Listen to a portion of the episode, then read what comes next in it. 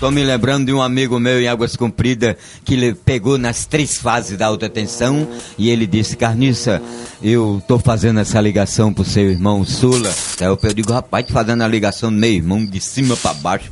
Corgo do Abacate em Águas Compridas, que é a favela perigosa, né? Meu irmão que tem uma casa enorme lá e vendeu de graça. Bebo. Aí eu digo, Sula, esse cara vai morrer, meu irmão. Pegando nas 3.800 vacas, esse é o cara no meu rio, embaixo, ele em cima na escada. Esse cara, vou pagar ele bem pago. Esse cara é o cão, rapaz. Ele tem ossos de malfim. E ele é meu irmão e nem sabia que eu tenho isso também. Tá vendo tu? E seu irmão tomou umas cachaçinhas também? Tomava, agora parou. Parou porque morreu? Foi a do vinhaço. Era camelô comprava em Santa Cruz de Capibaribe roupa e vendia no Mercado São José pela letra UMA.